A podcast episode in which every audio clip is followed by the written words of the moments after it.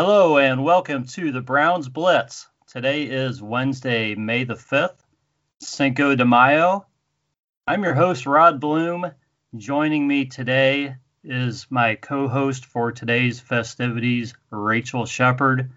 You can find her at redhead013013. Raechelle, how are things going? It's been a while. Yeah, it's been a minute or two. Everything's going good. Excellent.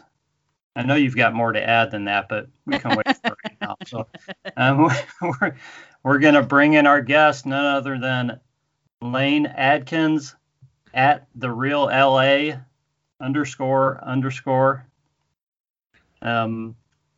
Lane, did I say that right, Lane? Hey, no. You got it. No, actually, you got it right. I know. Is it _? Yeah, I'm like looking at that. I'm like, it's 2 underscores, right? Hey, I'm here for the ride. Rachel's going to be the star of this show, so let's. All right, let's you need to stop. Yeah, Lane, it's great to talk to you. You do. You're with the Orange and Brown Report at the OBR, right? And everybody can find you, of course, find your stuff on your Twitter account and at the OBR. You are a. I'm going to say this because a lot of people claim to be Browns insiders. You're an actual Browns insider. Yeah. We have a lot of pretend Browns insiders on Twitter. Yeah, I'm just a guy who does his little part, man. Nothing more. Yeah, well, it's great to have you on the podcast. We've been looking forward to talking to you, and we're going to get. Don't lie. Yeah. Raechelle has not. Yeah. I'm glad to be here, and I hear that voice, so yeah, I get it. So we've got a lot of Brown stuff going on, so we're going to get into a lot of Browns talk and with the draft and other things happening. But Lane, I want to give you an opportunity that we give all of our guests on this show, which is we like to let our guests talk about their journey as a Browns fan.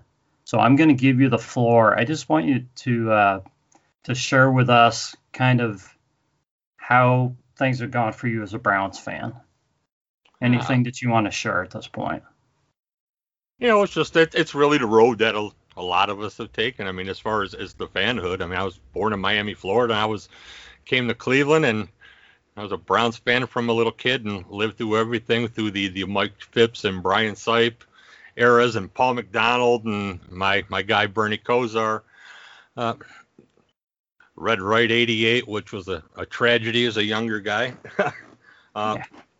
You know, it's just one of them things. It's if you're a Browns fan, you've lived through just about every up and down you possibly can without getting to that climax. And you know, we're in a position where in 2021 we could actually sit here and say that this is something that just may happen, and it's just a shocking thing. And hopefully people really appreciate where this team is right now, because you just don't see that often in Cleveland. It's no longer the date that never ends. Yeah, that's correct. Yeah, so I'm going to ask both of you guys this. Try and, because I'm struggling with this a little bit. You know, we saw last season, and obviously the Browns had, compared to what we've seen, they had tremendous success last season. Mm-hmm. And now we've seen a lot of additions. We know that the team has one, good year under their belt. So everybody's very optimistic about this year, and I think about the future of the team. What exactly do you guys feel like we're seeing at this point? Where do you feel like this team is? Either this season or going forward, I don't even know how exactly to phrase this. What's the importance of what we're seeing right now with the Browns? I'll let you go first, Lane. What you're looking at is a team that has been constructed with a lot of professionalism and everybody on the same page on how you get this thing done, which is really the most important thing that's happened in this organization in a long time. You got guys that are younger guys, guys with visions, guys who understand data, guys who understand and have been involved in football scouting and know how to identify football players and what they can do on the field. But one of the things that they do here that is a little different that's been in the past is that football is still a people business, and people try to forget about that because they get stuck in the dollars and cents of what the game is. And you get right down to it, it's still a people business. And this organization, especially guys like Kevin Stefanski and Andrew Berry, they understand that, you know, sometimes you're going to, sorry, this microphone just broke up on me. To get back to it, though, you have to understand that people, the mentality, and you got to put the right kind of people together in a room and let them develop and evolve. And that's what you're seeing happening here. And that's, you know, the credit to what they've done and part of the reason for the success that they had in 2020. Yeah. So, Raechelle, what are your thoughts on what we're seeing with the Browns right now? For me, it's very reminiscent of when I was a kid and, you know, the Bernie Kosar days. I think that the most important thing that's changed within the organization itself is not only the front office, but the culture, complete mindset change. Whereas before, you know, I still like Freddie Kitchens as a person, but he was more like a friend than a boss. At least with, you know, Coach and AB, you've got people who say, hey, there's a job that needs to be done and we need to do it. We need players that can follow directions and follow the game plan and follow the numbers and how we have stuff set out. And that's exactly what the guys are doing. They're following directions. They're listening to the coaches now. They're not thinking it's one giant big party, you know, to where they can just do whatever they want. They're actually getting down to business and getting it done. And when you can have a coach that basically can sit in a basement during a playoff game and win the game, then you know something's changed, especially with the Cleveland Browns. You know, that's really a good point, because when you look back at what the Browns were under John Dorsey and Freddie Kitchens, there was a lack of organization. There was a lack of plan. Absolutely. You know, how to structure this thing and how to go forward with it, because what you would have is that things were changing all the time. You would have a plan, and then 48 hours later, they were going to do something else, or you would scheme and have a game plan going into game day on a Sunday. And, you know, within the first 15 plays, everything is just thrown out the window and you're just doing all kind of craziness. It was just that lack of guidance and that upper level leadership that really cost them. And that season that Freddie Kitchens was on the sideline, it was detrimental, because that was a better team as it was constructed talent wise than what it was in performance. Yeah. So, talking about the culture change, how much of the culture change do you guys attribute to players like Jarvis and Baker and Miles and Nick Chubb compared to Andrew Berry and Kevin Stefanski? What do you think, Raechelle? Well, I think the culture change is everything. In my opinion, just from visually seeing what they've said, you know, in like Building the Browns and on, you know, interviews that, you know, come up on, you know, the Browns website and stuff, and you watch them and you can see last year versus this year, or even 2 years ago, that their mannerisms are different. They hold their head up higher. You know, they have the confidence not only in themselves as players, but in their coaching staff, in their training staff.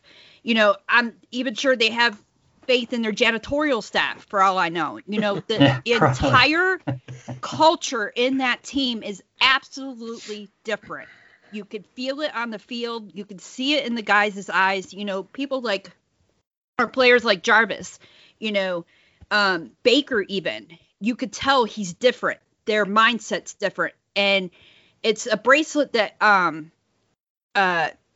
Breezy Clee gave me, and a bracelet that Baker wears. It's called Humble Over Hype. And that is exactly how they did it last year. They kept themselves humble. They cheered when they won, and then they moved on to the next game. It was one game at a time, one step at a time. And that is how I thought they won the season. So Lane, do you think a culture change started? Should we give Jarvis any credit, or do you think things really started to change when Jarvis got here, or did none of that really matter? until Stefanski and Berry. Well, a lot of people don't really think about that and realize that when you bring a guy in who knows how to work, who's very diligent and can push people and will push himself, actions speak louder than words, and Jarvis Landry has been a guy who has typified exactly what that is. The guy comes in here, he pushes, he works hard, he shows young guys how to work, and he's respected in the locker room because he's looked at a guy as a guy who has been there, he's done it, he's been productive, he works hard, he's willing to help people. That is where the culture changes. And, you know, this organization, it was just a vast emptiness until moves were made, which really the first major one was Jarvis Landry and what he contributed. You'll have people that will say that, you know, his stats aren't worthy of the money he makes. And it's going back to the same thing we talked about. Football is a people business, and sometimes you do things that you don't necessarily just look at everything as black and white, dollars and cents. This guy contributes and brings something that's important to this organization. It's something more deeper than just being able to bring the dollars in and playing, you know, those are called paycheck players, I believe. Yep. And when you bring a personality like Jarvis into it, and Nick Chubb for that matter, who just shows up, you know, grinds, goes home, studies, comes back, does the same thing over again. Look what we've got. We've got him and Jarvis as leaders in that locker room. We've got Baker, who's another leader. These people are not only earning the paycheck that they have, but you could tell that one doesn't matter. They're there for the W. They are there for the W. Yeah, it's good to have that paycheck, but it's like, how do you say it? It's no flash and I'll go. You know, they're proving themselves. And people in this fan base need to realize that they're busting their asses for us to make us or to have us get a win. And I think this year that they're going to do it. Yeah, I want to tell you that is really good, because that's exactly what it is. And when you're looking at an organization or a team or a player specifically, that's the kind of trait that you want to see. And what people miss here is that you have guys in a locker room, like, say, Jarvis and an OBJ who's really, he's a misunderstood guy. He's looked at so much as being divish. And, he's got some traits to him. But, you know, these guys want to win. I mean, they want to win for themselves. They want to win for the guy in the locker room next to them. And they want to win for the guy who's walking down the street in Cleveland, because the fan base has just wrapped their arms around these guys, and they feel it. They want to be the guys that are there when this thing happens. So it's personal. It's not just playing football. There's some personal aspects to this thing that makes what's going on in Cleveland right now special. Yeah, I agree with both of you guys. And the thing is, I mean, money is starting to make a difference on this team, okay? But up until now, you know, last season, how much money Jarvis and OBJ were making really didn't matter, because it didn't affect the players that were on the team. It really doesn't matter now either, if you think about it. And if you watch what has gone on that field, we have, you know, players that make the dollar, but they weren't interested in, you know, what was going in their bank account. They were interested in what was happening on that field, and it showed. Yeah, what it comes down to is that dollars and cents right now in 2021 aren't really the factor. They're in a good position with the salary cap. They're in a good position with these guys sitting here. You know, it's going to come down to what happens in 2021. Are Jarvis and OBJ and some other guys, are they still viable, productive, important factors in what the Browns are going to do going forward? And the only way we're going to find that out is seeing what this team does in the 2021 season. Yeah.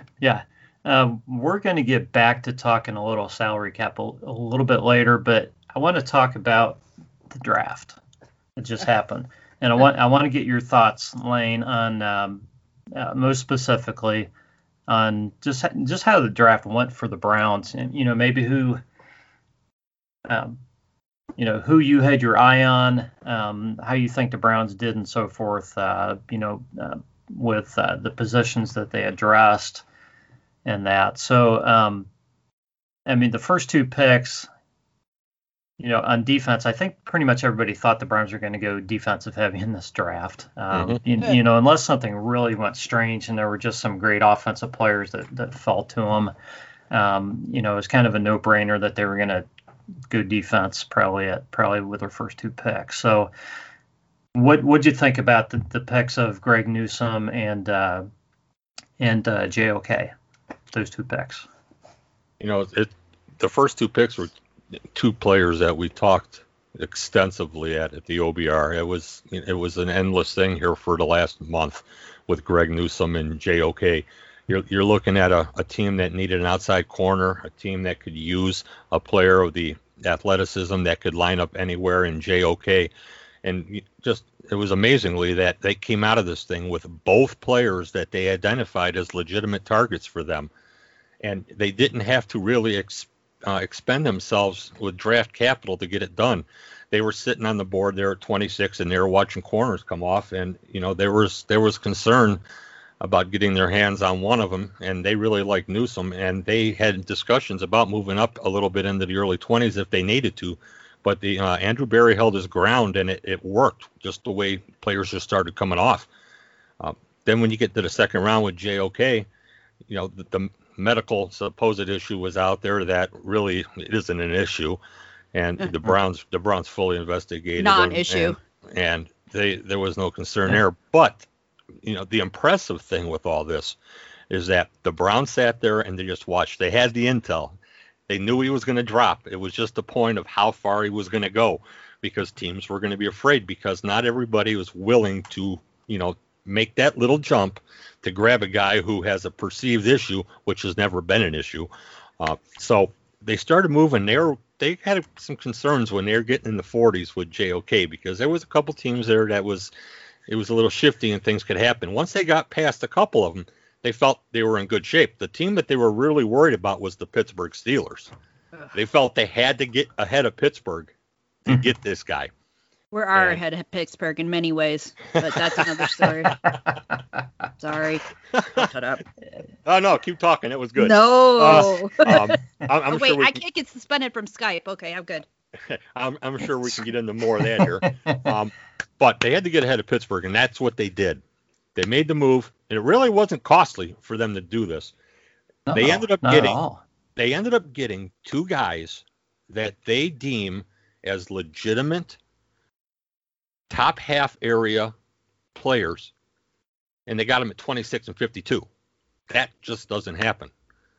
And well, my question would be, is that why didn't people believe the process? That was, didn't they, like, don't they trust AB enough to understand and coach to understand that these guys actually know what they're doing? Well, that's the thing, because when you can get on social media and you can see that there's 17,000 basement GMs and everybody just talks a bunch of everything. You know, I'm sorry to put it that way, but that's just the way it is. Just dropping facts. Yeah, I mean, no, there's not many people that really fully grasp what the entire role is on what they do and how it gets done. So, you know, a lot of people speculate on this, and this from what they see. And some of these guys do a really great job. Some of them, they just missed the boat.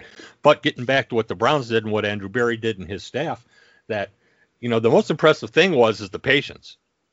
They identified players. It was the patience to make this happen, because there's not a lot of people that would have sat there and let this thing come to them to the depth that it did. It was difficult to sit there and just wait at 26, because anything can happen, and they waited it out. Even more impressive was what they did, you know, going from 59 to 52, knowing that a legitimate first-round talent has slipped to them at 52. Yeah. Some of that comes into the issue, or the supposed issue. Some of it comes into, a lot of people look at JOK as more of a specialty guy. He has to be fit a scheme. But for Cleveland, he's the absolute perfect fit. So nothing else matters. You got the ultimate talent in a position which is the ultimate fit. It doesn't get any better for what the Browns were looking to do. And, you know, they capitalized, and it's a home run. There's a reason why that everybody says this is an A-plus draft. It is. You got talent. Yeah. Yeah, definitely. It seems like Andrew Berry just has an uncanny ability to know when these guys, you know, to know how far they're going to go, how far they're going to drop, when they're going to be available. I mean, it seems like he did the same thing last year with Grant Delpit, I think. He traded back a few spots, and Delpit was still there. And everybody's like, what are you doing? You're trading back. Just take him, you know? It's all about the evaluation, the preparation. I mean, if you can evaluate and you work your ass off and you prepare, you have the opportunity to do things like the Browns did last week. And it was another really big hit for the Cleveland Browns. Yeah, so how about Anthony Schwartz, the super fast wide receiver that could run in the Olympics and all that kind of stuff. So, I mean, it seems to me that the guy is more than just a speed guy. I mean, he actually put up some numbers in an offense that really doesn't throw the ball a lot. So he was the wide receiver that we drafted, right? Yeah. Yes. Third round Auburn. Okay. Yeah. He's like 185 or something like that. So he's like lean and mean. So it's a matter of does he have the hands, you know, because and if he can play the routes that coach comes up with. That's the key. Yeah. I mean, that's a true statement. I mean, that's what it comes down to. If you look everything Anthony Schwartz, you see a guy who he's a burner. He's a 4.25 guy. I mean, he's got world-class sprinter speed, not football speed. He's got sprinter speed. Yeah. You know, you look at an offense like the Browns that is relatively speed deficient without OBJ on the field. And while you believe he's going to come back and everything's going to be all peachy and OBJ is going to look like OBJ, you have no guarantee that that's going to happen or if it's going to happen coming out of the gate. Right. At some point it will happen. But the thing that makes it more impressive is that a guy like Anthony Schwartz takes the top off of a defense, which will help the Cleveland Browns with the underneath stuff that Jarvis Landry does, Austin Hooper does. It's going to open up that underneath inside of the field for them to be more effective in that area, which they struggled with a year ago. And it's going to help your quarterback. Your quarterback had to be uncanny accurate a season ago, throwing in tight windows to get things done. Speed kills. Speed is the greatest equalizer. Now the thing with Schwartz is that he has to improve his route running. Yeah. You know, he's got to become more consistent with his hands. But you're not looking at a guy that's going to be lined up out there 50 plays a game. You may say him 15 plays a game, but you know what's going to happen in them 15 games. It's going to take pressure, and it's going to roll coverage away from maybe an OBJ or a Rashad Higgins or a Donovan Peoples-Jones. It's going to help everybody because you have to account for this guy. And, hey, you know, you got a guy that's running 4.25. He's going to beat most corners getting off because he is elusive getting off the line. You're going to have to account for him, and it's just going to open up the field for the Browns. Yeah. Yeah, it's going to be that's a fun lot. That's a lot to take in. Just to see a guy out there that fast, in a Browns uniform. I mean, we've had fast guys before, but probably not quite as fast. Do you think, Lane, that he would have to, like, rein his speed in a little bit so that the routes that coach comes up with is going to be able to not only accommodate the team, but him as a player? No, actually, I think it's going to be full go. They're going to use him. You know, there's going to be a lot of goes that you're going to see with this offense because they're going to have him run. Yeah, they're going to let him off the leash. Yeah, I mean, when you got a horse, you let him run. Absolutely. You know, that's what you got. And what, okay. You know, you're going to see this guy on jet sweeps. I mean, all kind of things. If you want to think about it, just think about a guy in Kansas City who does all kind of things. I think he's number 10. Yeah. You know, think about that. Think about that because this is the type of individual, the type of speed that this guy has. He's faster. Now, just get the football skills tightened up. Yeah. And what you have is something that could be special in the entire picture of what the Browns' offense is. And do you remember with Bernie Kosar and Ice Cube McNeil that they had a bet that Bernie couldn't overthrow him? Yeah. Yeah. I wonder. These guys could have that same kind of bet, but I mean, Baker's got a heck of an arm too. Believe me, I've heard stories. So yeah, I think it's going to be fun. It's going to be fun seeing him out there. One time that it almost didn't happen, where Bernie couldn't overthrow him, was a game against Houston when he threw the bomb to Ice Cube, and he almost underthrew him on this thing. On this long touchdown pass, I forget what year it was now, but it was funny you brought that up because that just clicked in my mind thinking about this ball just Just the weirdest dropping pass that floated into McNeil's hands. And it was close. He almost underthrew him. Yeah. That would have been a tragedy for his pocketbook. Yeah. Yeah, so James Hudson seems to be a pick that not everybody agrees on. And I'll be honest with you, if he's good enough for Andrew Berry, he's good enough for me. I talked to some people that liked him. So what's your thoughts on him? Well, you have to really know about a player or what makes him tick or what he does before anybody should be agreeing or disagreeing about what he is. Oh, sure. Yeah. Okay, Hudson. Yeah. You know, he's a former defensive lineman. He's he plays with that type of aggression. He's physical. He has that mindset where he just wants to get into you. He has good feet.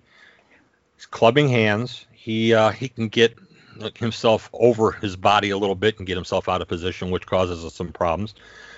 But you know, the story comes down to is you've got one of the two best offensive line coaches in football, in Bill Callahan. Yeah, yeah. A year ago, when everybody was worried about the right guard position, you know, Callahan said that, you know, I got Wyatt Teller and I've got Drew Forbes here, and one of these guys are going to be all right and win this job. Well, you know, we kind of worked out. We get through 2020 and find, you know, ultimately Wyatt Teller's arguably had the best season of any lineman in Cleveland. Yeah. You know, so you trust Bill Callahan, and when Bill Callahan puts his seal of approval on a guy, you go with it. You know, people look at Hudson and they say, well, he's overdrafted. He's this, and this. Well, you know, he's anywhere from the 7th to 10th offensive tackle rated in the draft. Depends on, you know, how you want to look at it or who you want to listen to. And, you know, they didn't use a second rounder on him. I mean, geez. Right. You're talking about a 4th round pick. You know, this is going to be a guy who is believed that can be a swing tackle. I saw a little bit of film on him playing right tackle, and I thought he looked better at right tackle than I did left tackle. And I didn't have a problem with the left tackle. He's 6'4", 6'5", 300 pounds or something like that? He's a big guy. Yeah. And there's some thought that he can play inside if at some point if they can get there. So I look at it as you draft talent. Mm-hmm. You know, you go for guys that you feel fit your scheme. And I'm a believer, and this is what they do. It's now and later. You draft guys for the now. You draft guys for the later. Mm-hmm. In the case of Hudson, you use the 4th round pick on him. So, you know, the odds of him sticking are good. But you also know that this is a guy who's going to be for the later. That's where people get lost in this draft process, because they think if you draft X, Y, Z and, you know, every other letter in between, that they're expected to come in here and do something right away or they're a bust. Nah, especially with a team as deep as the Browns, it's now and later. Some guys are going to help you immediately. Some guys are just going to play a role, and some guys are going to help you down the road here in a year or so if you have to move on somebody due to contract or production or, you know, whatever.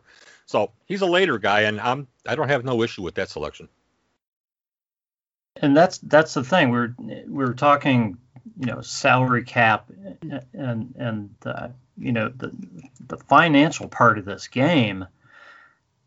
When you draft guys in the 4th, 5th, 6th round who make the team, and you get them on these 4-year contracts, and if they can become starters or contributors, you know, for that period of time and stick with your team where you're not signing free agent guys to take those spots, man, you're saving yourself a heck of a lot of money too, that you can use on other guys that, you know, to keep guys.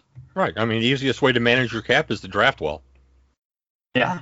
Yeah. I mean, that's what it comes down to, because then you got a player under control for 4 years. You know, if your 1st round pick, it's 5 years that you're getting at really ultimately what's going to become a discount in those years as it goes forward. And you know, instead of having to sign a free agent that you're going to pay, you know, sometimes 10 times the cost for. So it's a no-brainer. You have to draft well if you want to maintain cap integrity and go forward. And this is a team that likes to have that money in the bank. So it's going to be interesting to see what happens as they go forward. Yeah, because, I mean, these guys in the 4th and 5th round, I mean, what, 4 years from now, they'll be making like $1 million. Right. You know? I mean, just... It's just no comparison, though, what a guy who's coming into the league compared to a guy who's been out there and he's come off his 1st contract and he's in the 2nd contract and you got to pay it. It's just I mean, the difference is it's crazy money. So you come down to it. You draft well, you have a chance to be successful, you know, with the cap, which gives you flexibility to do other things. That's right. So let's talk a little DT. Tommy Toe, yeah, the Browns draft him with their second fourth rounder. Right. That was actually their third fourth rounder originally, wasn't it? Right. Yeah. But yeah, that was it turned out to be their second. So they draft him, but they've also signed Malik McDowell, Damian Square, and you know, who knows if Sheldon Richardson's going to come back or not. They've got a lot of defensive tackles that they're looking at or on the roster. So just kind of I guess we can kind of group some of those guys together, Lane, if you want to talk about any of them other than the draft pick. But do you think they see this as? I can't imagine they really feel like DT is a weakness. They're just looking at any chance they have to maybe upgrade, or what do you think? Well, think about it this way. You know, a season ago, the interior defensive line did not play well. I mean, people love Sheldon Richardson. Sheldon Richardson's a good guy. Sheldon Richardson didn't have all that great of a year. You can look at Larry Ogunjobi. He did not play well. Interior Browns defensive line did not perform at an adequate level, at a level for a team who has high aspirations. You know, it's huge that Andrew Billings is coming back, because Andrew Billings is a significant guy inside there, strong, holds the point well. Huge deal. I mean, same with Malik Jackson. Has, you know, getting towards the end, he's 31. He can still play this game. He can penetrate a bit. Tough guy, physical, has that he has that mentality that you sort of like, that you don't want a bunch of choir boys on the field. Yeah. And it's, you know, it's just, it's one of those things. You have to have mental and physical toughness. So, but the thing is that both those guys are on 1-year deals. Right. You know, it's 2021, and, you know, that's it, unless you re-sign them or do something else. So you had to do something to, you know, stock yourself up for the future going forward. And what they did is that they've pretty much signed every defensive tackle known to man to give and drafted to give yourself the opportunity to have these guys here for the next handful of months and work them and see what they have and see what the evaluation is going forward, except for what you already know about them from on tape. I mean, you look at Tommy T from Ohio State, who in the second half of the season, for what it was for the Buckeyes, you know, you could say was arguably their best defensive player, him and Justin Hilliard. He was outstanding. This guy just, the lights turned on, and man, watch out, because he's just physically strong, and if he can beat you with the first step, you're not moving him. He's going to hold the point. So that's what it's going to come down to. It's going to come down to coaching him, you know, using leverage to keep his pad level low, getting down. But I'm impressed with a guy like that, because I can see something big happening with him. You can go to a Malik McDowell, and people will say, "Well, why you sign this guy? You know, he's 24, hasn't played football in the NFL ever. He's had all kind of problems, been in trouble, so what's the point?" Well, the point is that the Cleveland Browns like to look at guys who have not succeeded for whatever reason that are high draft choices, first and second round guys. Uh-huh. The talent's there. There's a reason why these guys were evaluated to go that high in the draft. So what happened to it? Why didn't it work? What made them tick? They did the research. It's been 3 months on Malik McDowell working to find out exactly everything they could about him and find out where he is. You know, it's an interesting thing. If this guy is in the mindset, has matured, and is ready to contribute and give himself an opportunity to fulfill his dream, then you have a chance that you may hit a home run, because you're talking about a high-quality talent that hasn't panned out for various personal-type reasons. You know, and it's a short leash. I mean, the guy's going to come in. I mean, he does something that they really don't like. It doesn't cost you anything. He won't be here long. So, you look at that. Yeah. You know, they go and they sign a defensive tackle from San Diego who doesn't miss time. He's in uniform and plays every week. Mm-hmm. You need those type of guys. You need those guys that have been around, you know, who are productive. He's not going to be a world beater. He's not going to light anything up, but he's going to give you a sound, solid performance in a rotational system week in and week out, and you need those type of guys. Yeah, and I forgot about Marvin Wilson, the UDFA that they signed. Well, I was hoping you were going to bring him up because Marvin Wilson can be the home run of the entire thing. Yeah, everybody's excited about him, and I know the Browns signed him, gave him some guaranteed money, and that's explain to me why he didn't get drafted, Lane. Well, there was some speculation with some attitude problems and him not being happy, and just the situation at Florida State was garbage. Okay. He played heavier, which didn't work for him. You're looking at a guy that's talented. This guy has talent.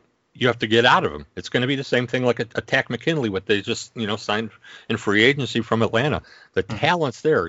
It's time to bring it out. It's time to see these guys mature and do their thing. I mean, Marvin Wilson is a guy who can, if he is right, is going to make noise. It's going to be interesting to see that if he's mature enough to handle it, because that's what we're going to get to come this summer. Well, it sounds like it's going to be a dogfight at DT. No pun intended. Oh, pun totally intended. It's a no-lose situation. Oh, yeah. You need bodies. You need depth. You're not happy with, what transpired a year ago, but you made it work and you got by. So the best way to do it is that you just amass talent and you let them fight it out, because competition brings the best out of a person. And ultimately that means that it's the benefit of the Cleveland Browns. So do you feel like this team and making this team is strictly an open competition amongst all the guys on the roster now, or are there guys who, based on their performance in the past, are kind of marked guys that, they have to perform a lot better than other guys in order to keep their spot? Well, you look at any roster, especially a good roster that's deep. You have guys that are going to be, they're going to be on the roster. It's just no-brainers. But you're going to look at a roster and you're going to say, well, there may be 10 or 12 spots that are, truly can be swayed one way or the other. And you have to go into camp and you have to address it that way. You have to look at it that way, because if you're just handing out jobs, then there's no point. Just give up, because you're going to end up losing in the long run. You have to compete to get the best out of people. Some players, they're not going to have to go through that process because they're the proven guys. It's those guys at the bottom of the roster or who are battling for those end positions and position groups that want to have something to prove, have the opportunity to do it. And it just makes everything better. It brings guys closer together. I mean, some people think about it and say, they're competing for the same job. These guys, there's no way in hell they can handle each other or like each other. Nah, it's quite the opposite. I mean, actually, you see guys gravitate towards each other, while they're busting each other's ass every day out there in the 85-degree weather in Berea, Ohio. So it's, let these guys just ball out, beat the hell out of each other, and the last man standing is, the best thing you can have happen. The way it used to be done, the way it should be done now.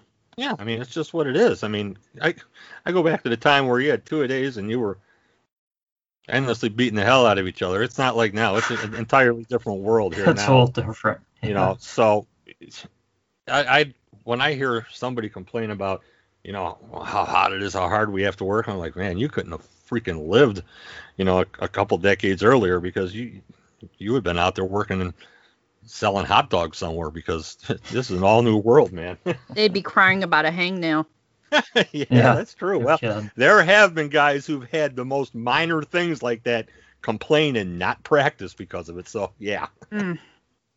So let me just kind of lump the last three guys together and just kind of get your thoughts on who you like the best, or,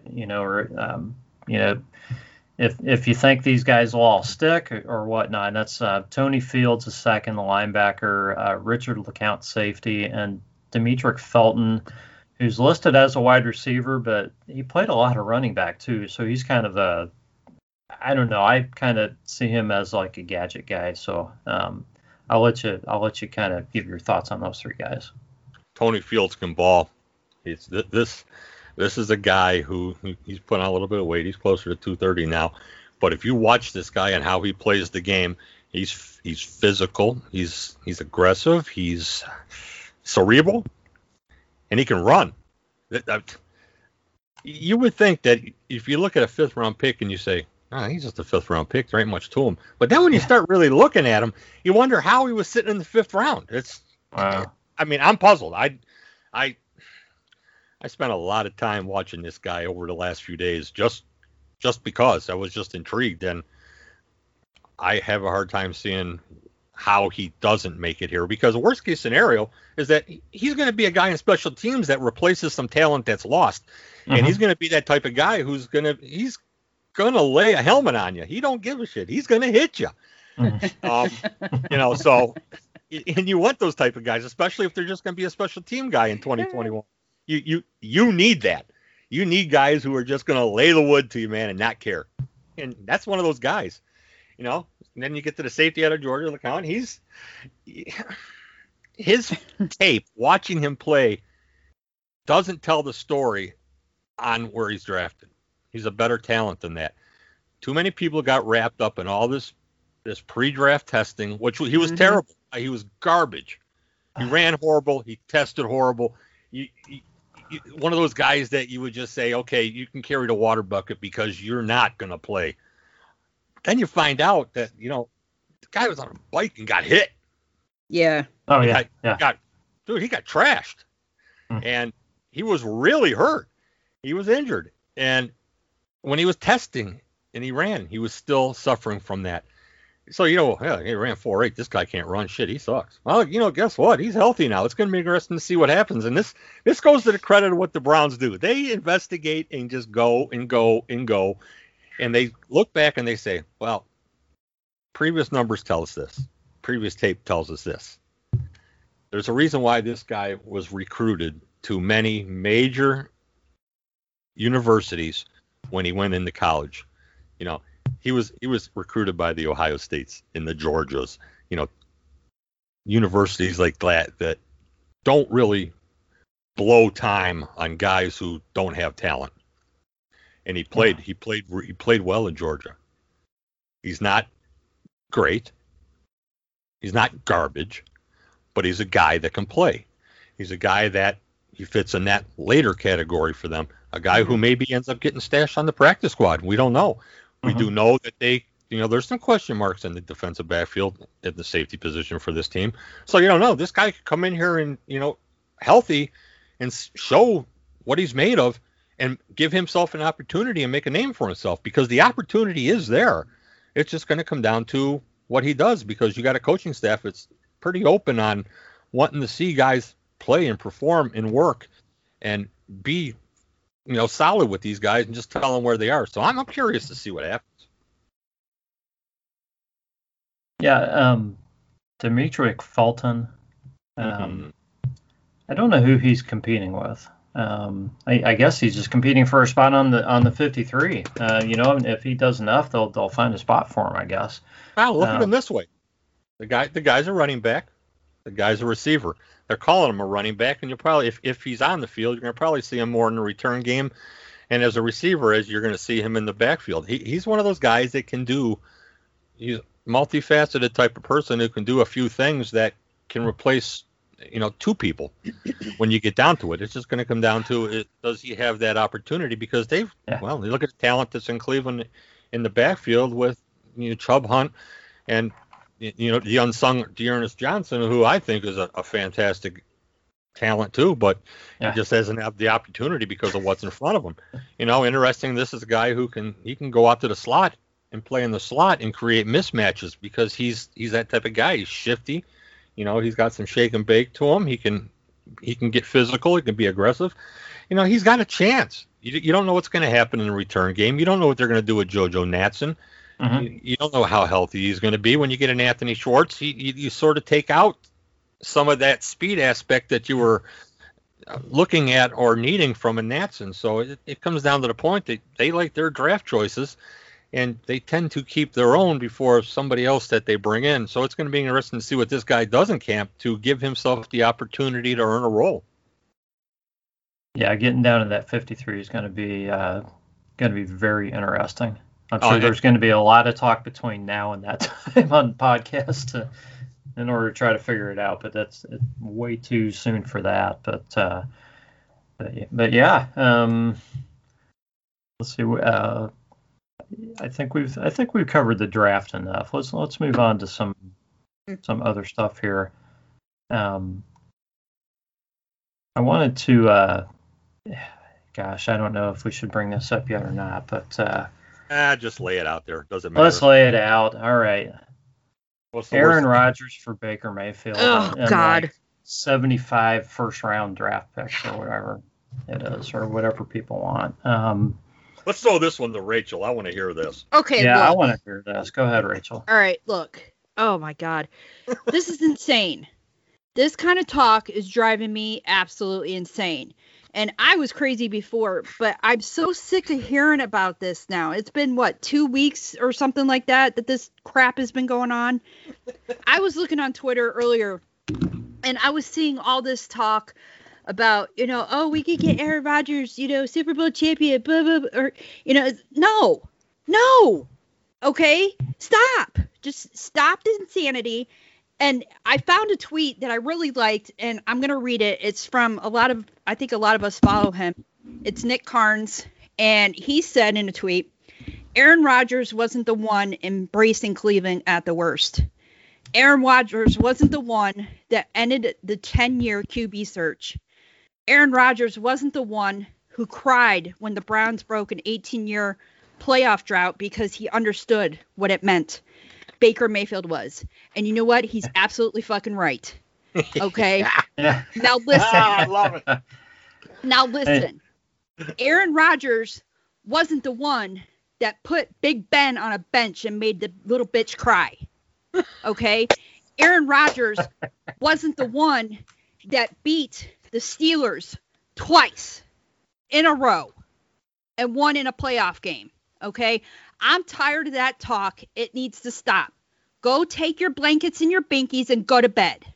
I'm done. Hey, Raechelle. What? How do you really feel? Well, if I had the time, I would really tell you. But, the talk is ridiculous. We finally have our franchise QB. Now, am I saying that we couldn't use, a backup because, God forbid, something happened? No, that's not what I'm saying. I'm saying Baker Mayfield is the one that said he was born to play in Cleveland. This man was born to be here, and I am fully convinced of it. When he first started playing, I wasn't sure because I knew the hype behind it. And I'm not a big person for hype except, when I got caught up in it when Freddie Kitchens was coach. But I'm telling you, this trade talk or whatever for 30 chickens and a squash or something. I don't even know what it is. But it needs to stop. It's ridiculous. Baker Mayfield is our QB, and people need to get the hell over it. People don't even take the salary, the salary difference into consideration either. No, because they're stupid. We don't want to take on Aaron Rodgers' salary right now. It would pretty much mess up the Browns' salary cap. 30 chickens in a squash. Yeah. And I saw that tweet, Raechelle. I read an article and I saw Nick's tweet in an article, so I sent it to him. I sent him the article. He didn't know it was in the article, so he thought that was pretty cool. Yeah, I'll give you the counterpoint to all that now. League MVP. And arguably the best quarterback that's been seen in this generation. A guy who has done it all, seen it all, won at the highest level. Quarterback who's won with less than he has with more. What do you do if you feel that this is a type of guy who could give you the greatest opportunity to win? We're talking about Aaron Rodgers? Right. Now I'm going to, after I just stated what our known facts. Yeah. I will also say that I wouldn't entertain trading Baker Mayfield for Aaron Rodgers because this right here shows you and typifies what Aaron Rodgers has been behind the scenes quite often as well, that he can be malcontent if things aren't the way he wants them to be. And, there's been problems in Green Bay with his general manager. And he doesn't like him, and they haven't given him the things he needs. But you get right down to the bottom line is you're talking about a 38-year-old quarterback, and you don't know what's going to happen. You're looking at Baker Mayfield, who's in the 25, 26 area and still has his future ahead of him. A guy who's embraced here, a guy who showed great in tremendous growth and development over the second half of a season, who's respected within his locker room and within his organization. I don't see how you entertain that, even if I only got to give up 30 chickens and a squash. It doesn't work. It just doesn't make any sense to me, because even if you think about all that, you know, you've got to wonder, is, do you want the person that's going to carry us for, you know, like, and I don't like the man, but like Tom Brady, you know, mm-hmm. played 20 years for a team as a quarterback and have umpteen Super Bowl victories? Or do you want someone who could, you know, injure himself in the next play at 38? Not that that's old, but at 38 as a quarterback, yeah, he's been there, done that. But we want someone who's going to carry us into the future and be the quote-unquote next Tom Brady. But we got the Baker Mayfield. There's a difference. He's got more swagger, he's got more grit, and he's got more balls. I'm sorry, he does. All I can say is that from doing this for an eternity, one of the first things that I was taught and it was pounded in my head is that when you're talking football and you make football decisions, that you you remove the emotion from the equation.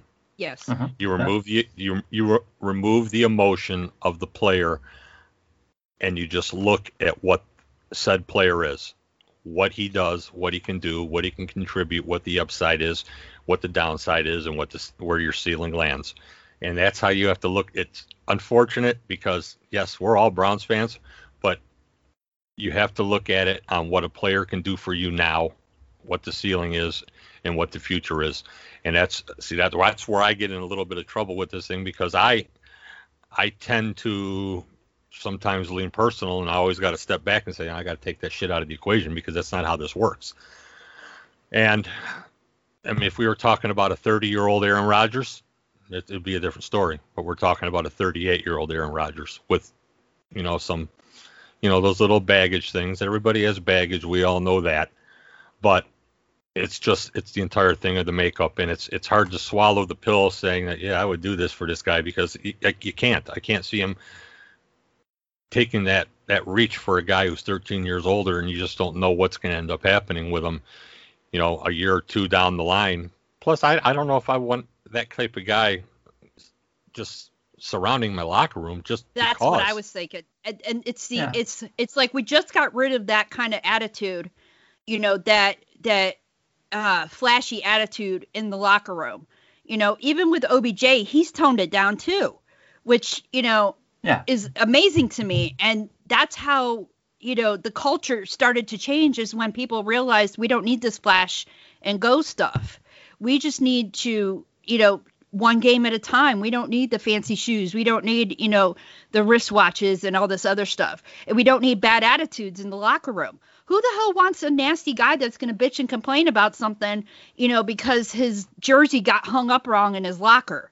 You know, I mean, Nobody, you know, because that's just a whiny ass that's just going to sit on the bench and say, you know, oh, God, you know, they didn't bring me the right cookies or whatever, right. You know, and I'm sorry. I'm tired of hearing that crap, you know, about the locker room, because I want this team to win with who we have now.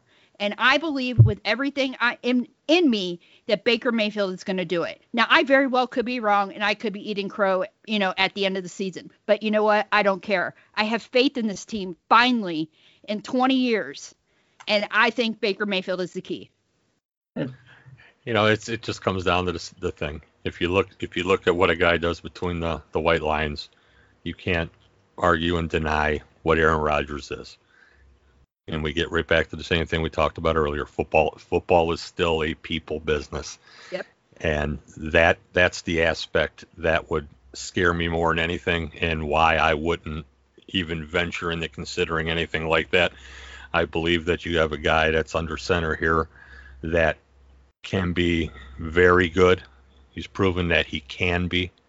He just has to continue on that same path. And if he continues doing what he did a season ago in the second half, the Browns have no concerns about number 6. I agree.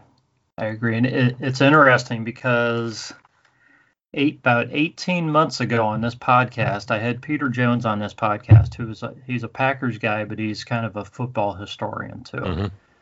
And I proposed the idea of this would have been at the end of Baker's rookie season. I said, would the Packers entertain a trade of Baker for Aaron Rodgers? Ugh. At that point, because of Baker had a great rookie season.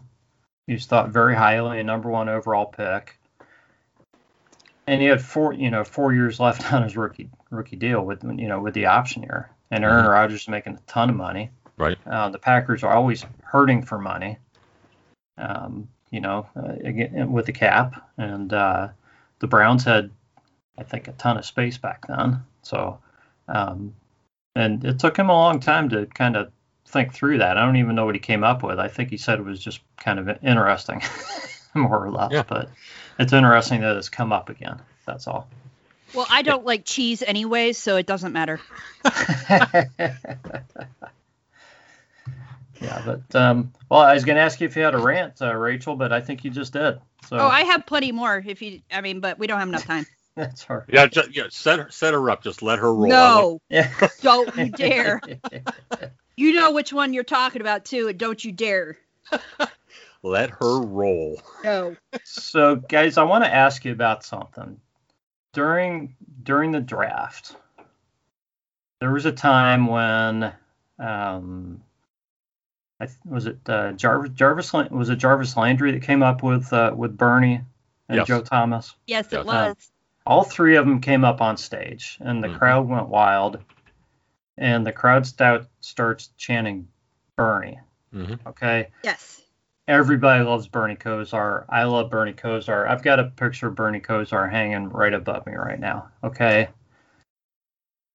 But Joe Thomas is Joe Thomas. Yeah. First ballot Hall of Famer, one of the greatest of all time.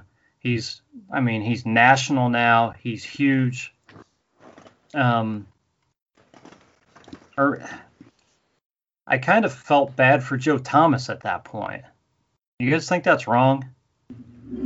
I don't think it's wrong, but I would say that when you look at Cleveland Browns football and the history of what is accomplished here, you're looking at, two different scenarios. Talk about Joe Thomas, who is one of the greatest left tackles to play the game, represents Cleveland well while he was a player and after being a player, and he represents them to this day.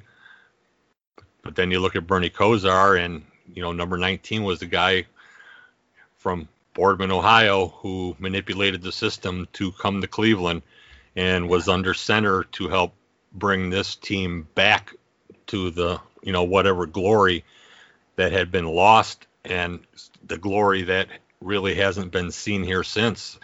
It's hard to take away history on what people feel about a player who's gone out of his way and performed at a very high level to give you the most exciting time in Brown's history for a lot of people, who remains influential and instrumental in the community as a big Brown supporter and popping up everywhere and talking Browns. Yes, he does. I guess I can say that, I don't know. I could be biased as well because, in real life, Bernie and I are friends. So it's one of those things. But that's how I feel about it, because that's how I see it. I just see him as that guy. I love both those guys. I was just kind of wondering how you guys saw it. That's all. For me, it's, when I saw them up on stage, it struck a lot of chords, because that was one of the parts of the draft that I actually watched, because I had faith in AB and what, the team was doing. But when I saw Bernie go up there, and when I saw Joe Thomas, and when I saw Jarvis Landry, sorry, it was the past, present, and future all meeting in one space, and they are... Bernie is Bernie Kosar. I mean, yeah. There's no other, there's no other emotion I could put behind that. He is a legend in his own right, at least, in Cleveland and in, the NFL itself.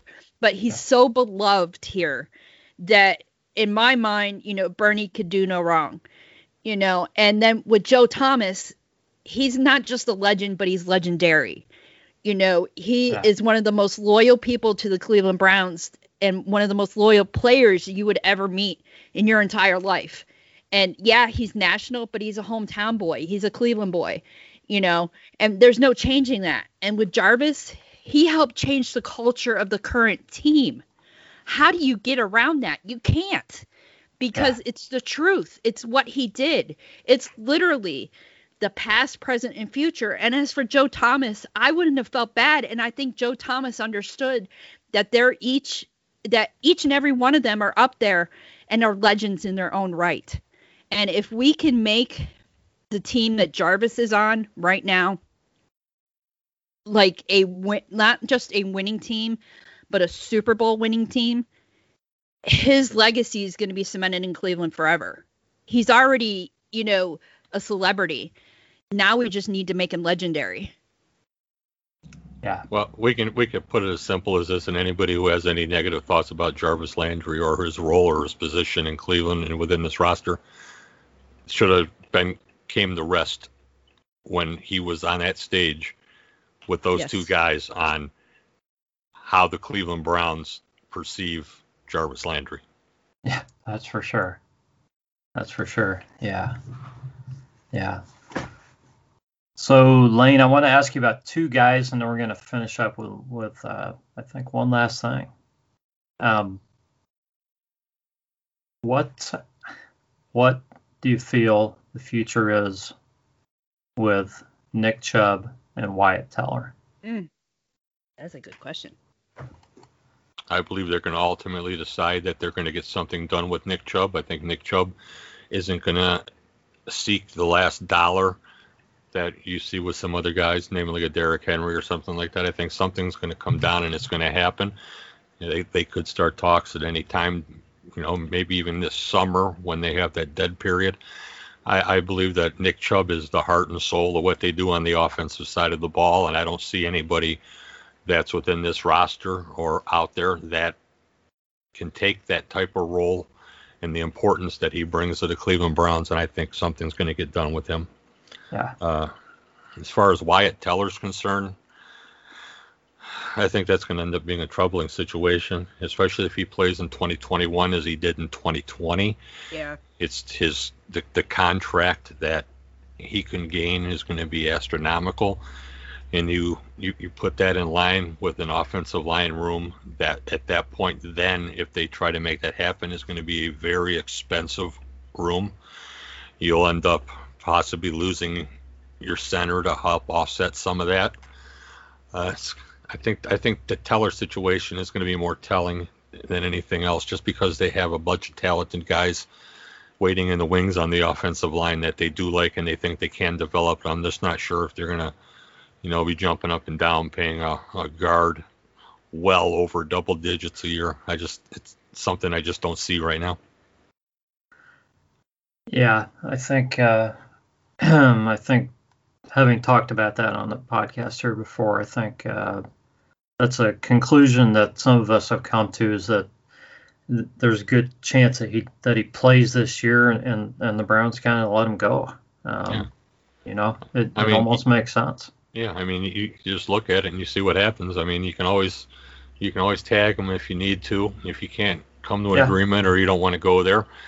So you just got to see what happens in 2021. And I think that's just going to be the position that's going to happen with a lot of these guys within the roster. We got to see what this team does, because there's some guys that could, realistically be gone the next coming off season if things don't work out right here. So, you wait and you see what happens. Yeah. Yeah. So I thought I'd throw these names or groups out to both of you, and just have you both give me a number for how confident you are going into the 2021 season in each of these people or groups. And we'll just go a number of 1 to 10, with 10 being total confidence? And we'll start with Kevin Stefanski.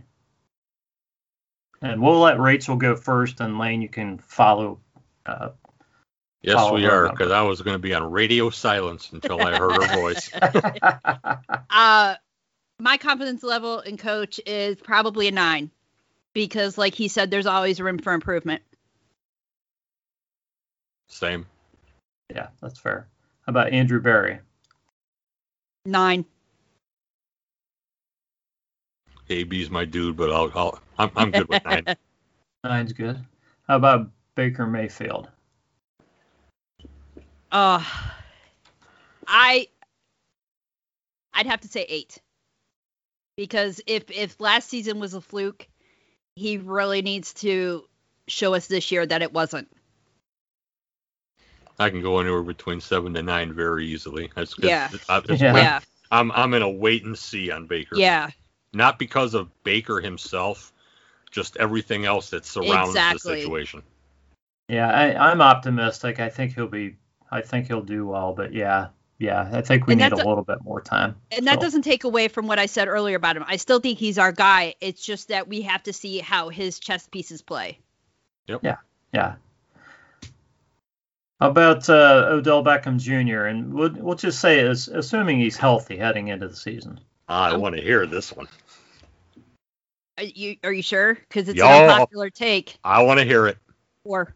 I know it's coming. The 4. Tell us why. Oh, Jesus, Lane. Okay, so... It's got to be said. Okay, I have to say it, and I'm going to put it out there, and I'm just going to leave it at that. I don't think that Baker Mayfield, just from what we've seen, and OBJ have the chemistry that we need on the field. I think he is going to struggle if he is a receiver for us to try to force feed him the ball. And I think I've talked to Lane about this before. And I think that if he is put on the field, it might be a complaining situation again, that he's not getting the ball enough, or XYZ or something else. I'm worried about his perceived diva attitude. And if there's other players out there that are going to be better for Baker to make shit happen, then I say take OBJ out and put those other players in. Now, I'll chime in and say that everything that Raechelle just said can be taken as, yes, all that's been an issue, because we've seen questions about every aspect that you just noted, every one of them. Now, with that, you're seeing a guy is coming off a significant injury who really missed it last year, being there, especially the run, that it has to have had some humbling effect on who he is and what his role is. You're looking at a guy who still wants to be known as one of the elite in this game, a guy who has the physical talent to still be that guy. Absolutely. Has a quarterback that has the tools to help him remain that guy. It comes down to how much has Baker Mayfield really developed with his confidence, with what makes him up inside on saying, hey, I'm the guy now. This is my team. I'm not going to feel pressured to just feed you the ball. Those are all the aspects that encompass this thing that comes down to Baker and OBJ. If Baker has taken that next step from a season ago and gotten past some of that pressure and can play this game without feeling that, with just reckless abandon that he is, then Baker Mayfield is going to have an exceptional season. OBJ will have an exceptional season. We need to see if both of these guys have gotten past that little complexity that has engulfed what they are. OBJ's already famous. Baker doesn't need to do that for him. No, actually he does. Because now OBJ isn't looked at as OBJ anymore by most people. Now they think that he hasn't done shit since he's come to Cleveland. That's the perception. Yeah. He needs to do it. There's no choice. It's a mentality for him that this has to happen. He wants to win, but he still wants to be that guy. So it's. I mean, but it's not interesting. That guy. Well, we don't know. We don't know that. We don't know that. We don't know if he's still that same guy who came from New York, because things have just never meshed here, and there's a reason why they haven't meshed. Maybe it's because of his attitude. Well, and there you go. And that's what you said when you started this, that those are things that have happened. And a lot of... I hope he proves me, and don't get me wrong, I hope he proves me absolutely fucking wrong. I want to be proved wrong because I want it to work. I want to win. I want to get the W's. I want to see a Super Bowl win. I want to see the Vince Lombardi Trophy in Cleveland. Okay. See, don't get me wrong. I'm not disagreeing with what you're saying. Okay, but this is the other side of the coin on what he is, mm-hmm. or what he feels that he has to be, and it's hard for a guy who was at that pinnacle. You know, when he rolls back down the hill, it's hard for guys like that to accept that, especially when it was things that happened that were really correctable things that weren't done until the injury, and that's on him. That was on coaching staffs that were here. It's not just an OBJ thing. There's a lot of people involved in that, you know. But you sit here today, and it's a big question mark. You don't know what you're going to get. You don't know what you're going to get between these two, and that bothers me a little bit because I don't want to see pre-OBJ injury on the field in this offense or the quarterback struggling to just let himself be himself. That's the concern I have, and that's what I want to see when we get in the camp. Because look how good we did without OBJ. Right. I'm just saying. I'm just putting that out there because it's a fact. Yeah, he played better without OBJ. It's to me, it's going to be the biggest testament is going to be the growth of Baker Mayfield and how he handles this, because the dynamic of OBJ is going to be that dynamic until Baker proves that his dynamic is the ultimate rule. Yeah, so Lane, I don't think we heard your number yet for OBJ. Yeah, you didn't. Sir, shit, it's your turn. I knew I was going to get slapped. He's like, point. If I talk long enough, maybe they'll just forget that I didn't say a number. Oh, no. A woman does not forget. What is your number, sir? OBJ is going to be a solid 7+. Nice. Okay. Well, then let's go to the Browns defense. We'll just say the whole defense, Raechelle. 8. Woo! Nice. You're looking at the possibility of 8 or 9 new starters on this defense. Yeah. I have faith in the coaching staff. I think a lot's going to come down to... No, I do too. I bet you say 7. I'm in that area. I see troubles. I see incorporating all this with just such a vast change in numbers on the defensive side of the ball. I see that a lot of the things that they did a season ago aren't going to be the same as they're going to be this season, because they're going to be able to involve and incorporate more of the philosophy that Joe Woods wants to play, because they're going to have that type of talent on the field. Yeah. You know, and at the end of the day, if you get good coaching, talent takes care of business. Talent is talent. I can see him coming out of the gate slow. I can see the train really speed up down the tracks as the season starts plugging along. I see him in that 7 area. I could see him higher. I think by the end of the year, with good health, they're going to exceed the 7 easily. Yeah. I think it's just going to be, there's going to be those struggles for a team that's really going to be new.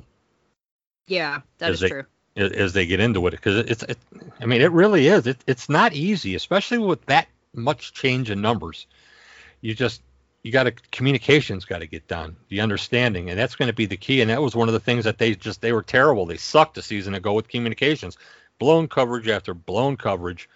So but you got some guys who have experience that are going to be back there, like Johnny Johnson III, who is arguably one of the best safeties in football. And this guy can play anywhere. He can do anything. He's a great communicator. He's the quarterback back there.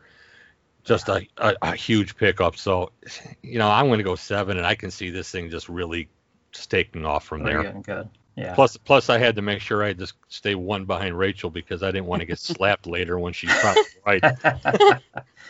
Well, you guys both talked highly about the coaches, so let's throw Joe Woods out there. What's your confidence rating on Joe Wood heading into this season? 7.5. We're going halves now. Yeah. Lane. I make the rules here. No, I'm just kidding. That works for me. 7.25. Oh, 7.25. Shut up. Yeah. Anything above 5 on defense and Joe Woods is pretty. Sounds pretty good to me heading. Yeah. You know, after last season. Let's just put it this way: I think he's going to do a lot better this year because he's going to have the tools behind him now, and he's going to be able to run the game that he wants to run. You know, of course, with Coach Stefanski, but I really think there's going to be a huge improvement we're going to see on that side. Yeah, I'll put it this way. The talent that they brought in that has experience is greatly going to help them. Yeah. The key is going to be with Joe Woods and the position group coaches to get these young guys ready and get them to understand, get them to play within the responsibility of the defense. You're just not looking at just one guy. I mean, you got a Delpit, you got a Newsome, you got a JOK. You bring a linebacker in from Indianapolis. It's Anthony Walker. Yeah. It's a lot of moving pieces that you have to get to, and that's what's going to make it. It's going to be a challenging offseason, and it's a challenging training camp because there's just so much that has to happen to come together for this thing to be a wheel and roll and not be a block and just sit there flat. So. Yeah. The opportunity is great. There's a lot of talent. I mean, this thing could, let me say, it could skyrocket. Joe Woods, he's had success in the past as a position coach, as a quasi DC. He's been in good places. They can play a lot of defense like they did in San Francisco and things like that. So they're set up now for success because of what they've been able to achieve and bringing in. I mean, this is it. We're going to find out who Joe Woods is now. Yeah. I almost forgot we had a few questions from Twitter. I'm just going to go through this real quick. Hey, whatever you need to do, let's do it. Okay. First one is from it's at YBYRed1, and I think we were just talking about this, so we'll see if we want to expound on this at all. But a lot being made about the continuity on offense, but the defense could have mostly new players or players who played no snaps last year. Does that present any problems for the team? I think that's pretty much what we were just talking about that. So I wanted to get that question out there, but I think we've had that's been answered. The next one is from Pittsburgh Sucks 75. I saw that one. Yeah. Do you think Mac Wilson gets cut or traded? Oh, yeah. Are you going to answer it, Lane, or am I? Yeah, I mean, that's kind of what I was going to before. You know, are guys marked or is Max one of those guys? I don't think he had a great year last year, but, you know, he was injured part of the season. You know, is he coming in on with a level playing field like everybody else? You know, I'll say it this way. I think he needs to stop smacking his gums together and prove it. Bottom line. I'm speechless. I actually have nothing to say. She just said it. Yeah. Shut up. Play the game. Yeah. But yeah, I think it's going to depend on how he shows up and plays, right? But I'll just say that I don't expect him to be here. I don't either. Honestly, I don't. If he You've got 2 new linebackers going to make the team, right? Yes. So. Well, if he is here, he has to stop flapping his gums and just do it and prove everything that he says he can do. Because we haven't seen what he actually can do. And that's not because, you know, yeah, he was injured and everything. but he likes to talk a lot, and I like the guy. And so I'm not trying to be a bitch about it or anything like that. Shut up and prove it. It's all about the actions. Yes. What's your favorite food to get at a game? You want to take that first, Raechelle? That's Jay. I would have to say, because I don't go to too many games, I have to get the nachos and a collector's cup of a drink, because I have almost all the collector's cups of every game that I've been to. So it's really a drink and nachos. Excellent. I'll just put it this way. When I'm at a game, I'm not at a game, if that makes any sense to you. I'm usually sitting somewhere else. But when I do watch football, and I like to watch football at home, I will destroy some wings. Oh, yeah. And that's what I do. So football, wings, winner. I'm good. Excellent. And the last one, this is all for you, Lane. Could you discuss the use of GPS data and scouting analytics using Richard LeCount as an example? Is this a trend to watch going forward? That is a very deep and long subject. I am not smarter than a third grader, so that's you, Lane. I did fractions once. No. How do I say this and keep it short and sweet? Because it's not a short and sweet subject. GPS data helps a team, a player, a coach, physical trainer, helps them learn, understand, and see what a player does at different functions or capabilities, such as in speed, running, endurance, heart rate, how your body's functioning, how quick you are in certain type of testing.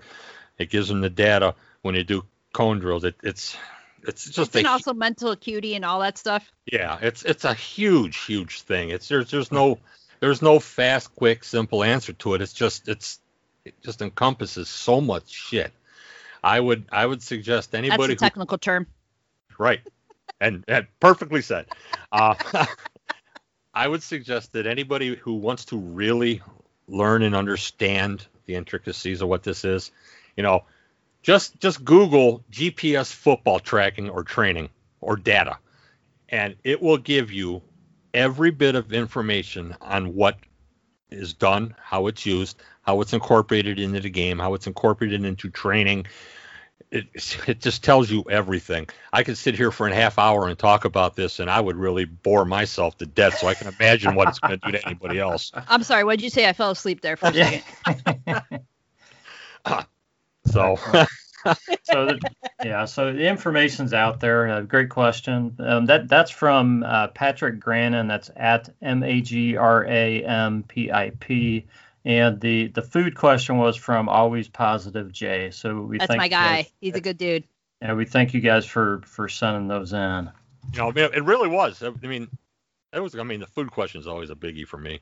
That about GPS tracking, that was a great question. It's a really good question. It's just so much to talk about, and I. Too many numbers. I would just go on and on and on, and that's the last thing we need. I ramble enough as it is when I'm sitting here talking, so I just can imagine if I actually got onto something that I had to speak on.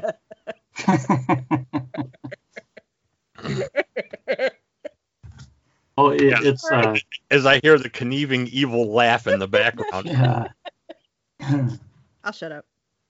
Yeah, it's been great talking to you guys. We've been going for a while. We've covered a lot of Brown stuff and even some fun stuff too. So, Raechelle, I'm going to give you the floor. You have any words in closing? In regards to what? Anything you want to leave the listeners with? Have faith in the system for the Browns. Have faith in Baker, have faith in Coach, have faith in AB.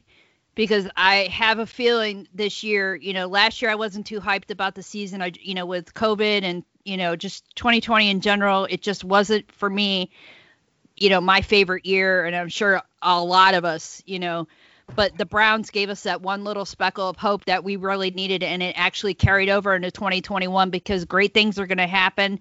They're already starting to happen. And I believe that we are going to go all the way this year. Well said. Yep. Lane, what would you like to leave the listeners with tonight? You have a rare opportunity to see your team, your Cleveland Browns, compete for, you know, something that a lot of you guys haven't seen. You know, the opportunity to be the last man standing, and appreciate it and take it all in and enjoy the ride, because it's something that doesn't happen in Cleveland often when it comes to football. And, you know, enjoy what you got, because, you know, that can disappear in a hurry.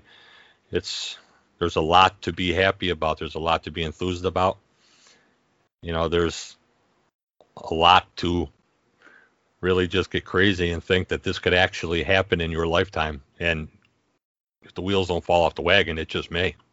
I agree with Raechelle there that, you know, it's legitimate. I mean, this could be what it is. But, you know, with all that and all that stuff, I was looking forward to coming on with you guys, and I appreciate the opportunity. It was a pleasure, and I'm sure we'll talk again. Absolutely. Excellent. Looking forward to it. This has been a lot of fun. This has been the Browns Blitz, and we will catch you next time.